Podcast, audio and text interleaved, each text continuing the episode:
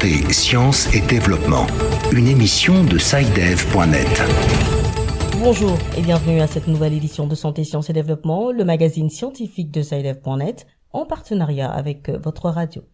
Au micro, Sylvia Coussin. Au menu cette semaine, les filles sont laissées pour compte dans un monde de plus en plus connecté, surtout dans les pays à faible revenu. C'est ce que révèle une récente étude de l'UNICEF. Comment réduire cette fracture numérique entre les filles et les garçons? Notre correspondant au Togo a posé la question à certains spécialistes des technologies de l'information et de la communication à ce sujet. Pourquoi les résultats des recherches scientifiques en Afrique sont-ils souvent ignorés ou négligés par les décideurs politiques? C'est le sujet de notre reportage au Sénégal, à suivre dans ce magazine. Avec notre invité, nous évoquerons une récente enquête sur le risque mercure dans les structures sanitaires du Gabon. Le docteur Bakary Ozavino, médecin de santé publique, a piloté cette enquête. Comment éviter les crises d'asthme? Comment réagir face à une personne qui fait une crise d'asthme? Réponse dans notre rubrique Kesako. Et pour finir, nous allons feuilleter comme de coutume l'agenda scientifique de la semaine.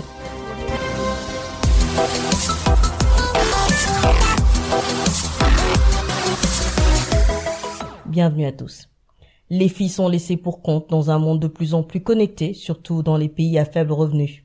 C'est ce que révèle une récente étude de l'UNICEF, le Fonds des Nations Unies pour l'enfance, publiée à l'occasion de la Journée internationale des filles dans les technologies de l'information et de la communication.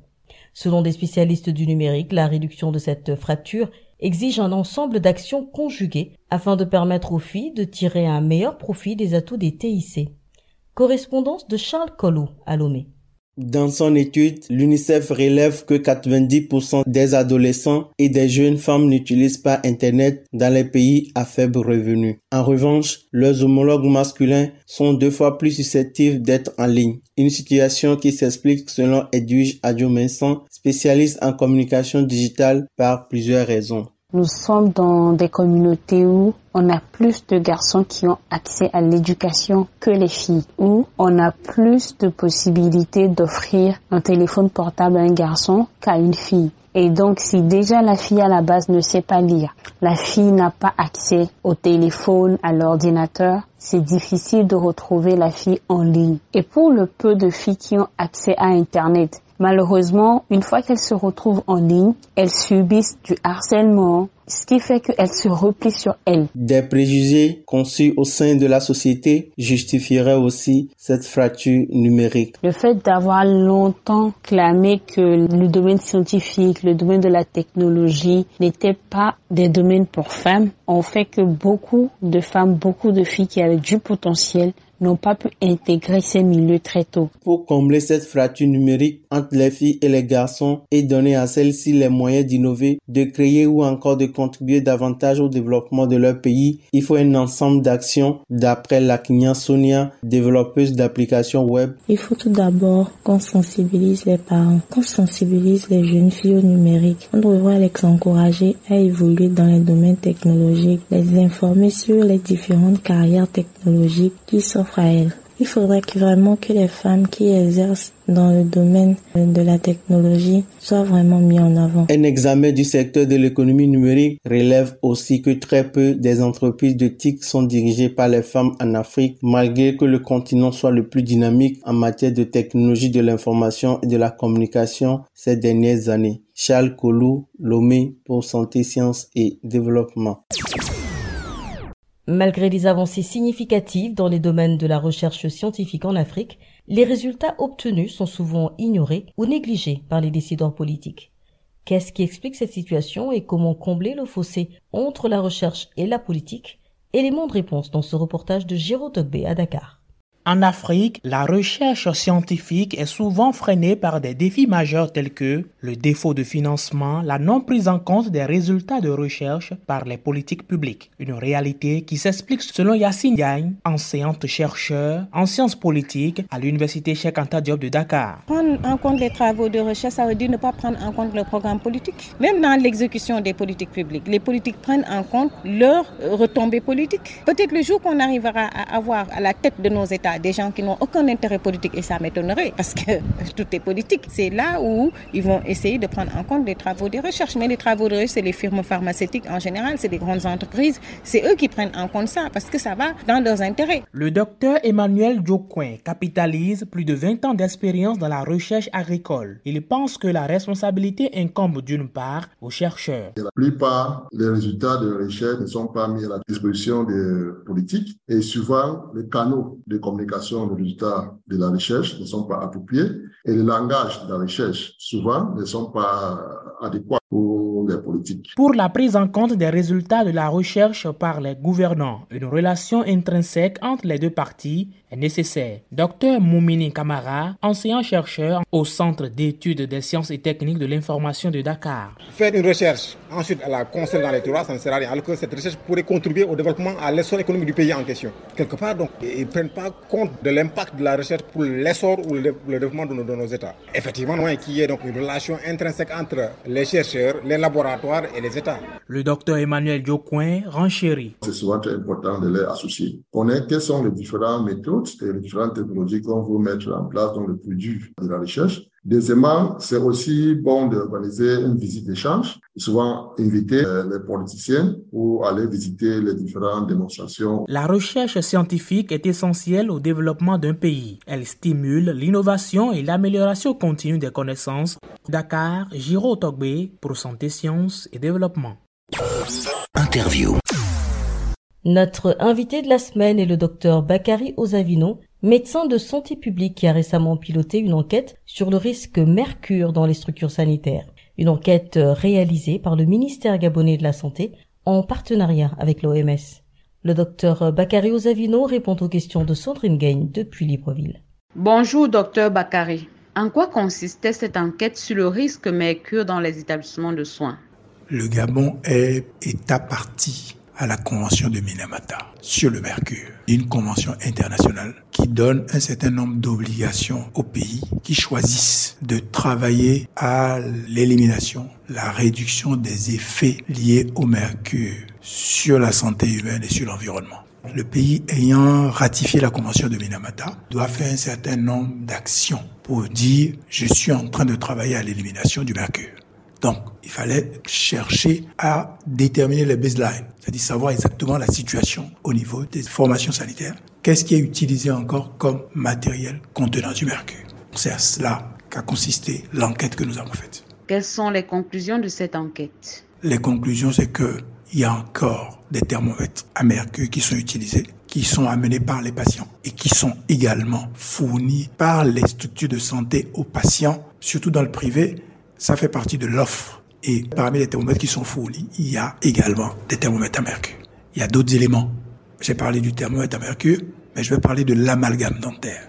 C'est un produit qu'on utilise dans la dentisterie. Lorsque quelqu'un a une carie dentaire, dans le trou laissé par, je vais dire, les ravages de la carie, quand on va chez le dentiste, le dentiste met un produit dans la cavité, dans le petit trou là, pour boucher le trou et souvent, par abus de langage, on dit on m'a plombé la dent. En fait, il ne s'agit pas de plomb du tout. Il s'agit de ce qu'on appelle amalgame dentaire. Et dans l'amalgame dentaire, il y a du mercure. Quelles sont les conséquences du mercure sur la santé? Le mercure crée un certain nombre de problèmes pour plusieurs systèmes dans l'organisme. Le système nerveux, les reins, plusieurs organes sont abîmés du fait du mercure. Que propose donc l'enquête? L'enquête propose déjà d'améliorer la réglementation. En fait, on a une structure qui donne les autorisations pour l'importation des produits pharmaceutiques et autres.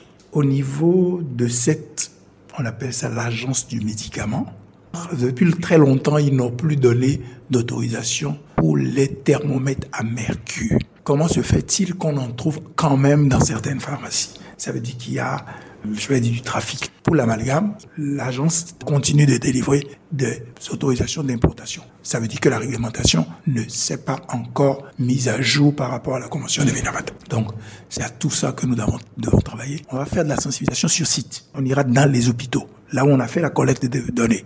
Et on ira leur rendre compte de ce que nous avons trouvé. Et nous allons leur dire le danger qu'il y a et ce que nous recommandons en termes de changement de comportement vis-à-vis -vis de certains produits. C'était le docteur euh, Bakary Ozavino, interviewé à Libreville par notre correspondante Sandrine Gagne.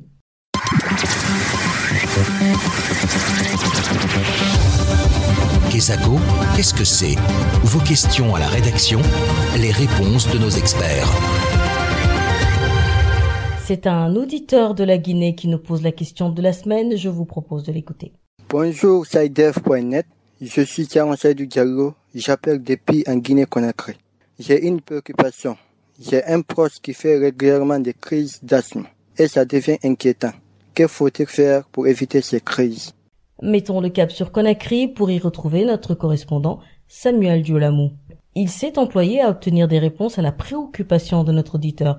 Bonjour Samuel. Bonjour Sylvie, bonjour aux auditeurs. Pour répondre aux préoccupations de notre auditeur, nous avons rencontré le docteur Moussa Fofana, médecin généraliste. L'asthme, c'est un problème maladie respiratoire qui survient généralement dès le bas âge et qui entraîne ce qu'on appelle les difficultés respiratoires. Vous savez, la respiration, l'organe qui facilite ça, c'est les poumons. Maintenant, au niveau des poumons, vous avez des structures anatomiques qui sont les bronches, les plus gros et les plus petits, les bronchioles. Il se trouve que quand on a l'asthme, c'est quand les, les bronchioles ne se ferment pas et s'ouvrent correctement, là, ça crée des difficultés respiratoires. Nous, on appelle ça le spasme, c'est-à-dire la fermeture des petits organes qu'on appelle les bronches et les bronchioles, qui ne s'ouvrent pas et se ferment correctement. Donc, ça entraîne des difficultés respiratoires. Et qu'est-ce qui cause cette maladie réellement? Y a certaines personnes qui naissent avec, euh, pendant la vie intra-utérine, c'est-à-dire pendant la grossesse, il y a des enfants qui peuvent avoir des difficultés de développement de l'organe qui est concerné, qui est le poumon. Donc maintenant, dès la naissance, ils peuvent avoir des difficultés à pouvoir respirer, mais au fil des années, tout peut rentrer dans l'ordre. Par contre, chez certains enfants, ça peut persister dès le bas âge. Maintenant, ils peuvent faire des crises quand il est dans un milieu moins aéré, c'est-à-dire là où il y a moins d'oxygène. D'autres, c'est quand ils sont en contact avec euh, d'autres substances, par exemple la fumée, auxquelles ils sont allergiques. Toute situation qui peut entraîner des difficultés respiratoires peut déclencher une crise chez la personne. Docteur, alors quel comportement faut-il adopter face à une personne qui fait des crises d'asthme? Il faut que l'entourage soit attentif et que si c'est un enfant, il faut que les parents veillent sur son état de santé. Maintenant, si c'est une personne adulte qui est responsable, il faudrait qu'il comprenne qu'il ne doit pas se séparer de sa pompe et ces pompes-là contiennent des médicaments qui permettent à ces structures anatomiques-là, les bronches et les bronchioles, de pouvoir se dilater pour recevoir l'air qui devient un truc de secours en cas d'urgence avant qu'il ne soit admis si son état est beaucoup plus grave dans un truc de structure sanitaire. Donc, euh, pour éviter les crises, c'est des gens qui doivent être ménagés. Ils ne doivent pas être dans un enclos là où la ventilation n'est pas correcte ils ne doivent pas être exposés à certaines fumées d'être dans un environnement n'est pas propice à, une respiration correcte et qui peut facilement eux, les étouffer et entraîner, comment dirais-je, des complications. C'était donc le docteur Moussa Fofana, médecin-chef de la clinique médico-chirurgicale de Symphonia CAS à Conakry. Merci Samuel, je rappelle que vous étiez en ligne de Conakry, capitale de la Guinée. Chers auditeurs, si vous aussi souhaitez nous adresser une question, une seule chose à faire, envoyez simplement un email à l'adresse suivante podcast@sidev.net. Podcast s'écrit P O D C A S T et Sidev s'écrit S C I D E V. Je répète podcast@sidev.net. Vos questions et commentaires sont attendus à cette adresse à tout moment de la journée. L'agenda. Place à Virgile Aissou avec qui nous allons découvrir le contenu de l'agenda scientifique de la semaine. Bonjour Virgile. Bonjour Sylvie, bonjour chers auditeurs. Fidèle au rendez-vous, quels sont les événements scientifiques que vous avez sélectionnés pour nous cette semaine L'UNESCO et le Conseil international des sciences organisent le 9 mai un atelier sur la liberté et la responsabilité scientifique. Ce sera au siège de l'UNESCO à Paris, en France. L'Agence universitaire de la francophonie AUF et le projet Digital for Development organisent les 10 et 11 mai un atelier de haut niveau sur le thème Renforcer la coopération régionale dans le domaine de l'enseignement à distance en Afrique de l'Ouest. Lieu Abidjan en Côte d'Ivoire. Le 11 mai, c'est la journée mondiale des espèces menacées. D'après une étude de l'Union internationale pour la conservation de la nature, IUCN, ce sont plus de 20 000 espèces de plantes et animaux qui sont en danger de disparition imminente chaque année. Quant au 12 mai, c'est d'une part la journée internationale de l'infirmière et d'autre part la journée internationale des femmes en mathématiques. Voilà Sylvie, c'est tout pour cette semaine.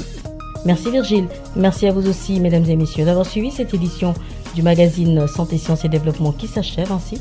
Rendez-vous la semaine prochaine pour une nouvelle émission, même heure, même fréquence. D'ici là, portez-vous bien. Cette émission est disponible en podcast sur le site sidev.net/fr. Cette émission a été réalisée sur financement du CRDI, le Centre de recherche pour le développement international, un organisme public canadien. Le CRDI investit dans le savoir, l'innovation et les solutions afin d'améliorer les conditions de vie dans les pays en développement.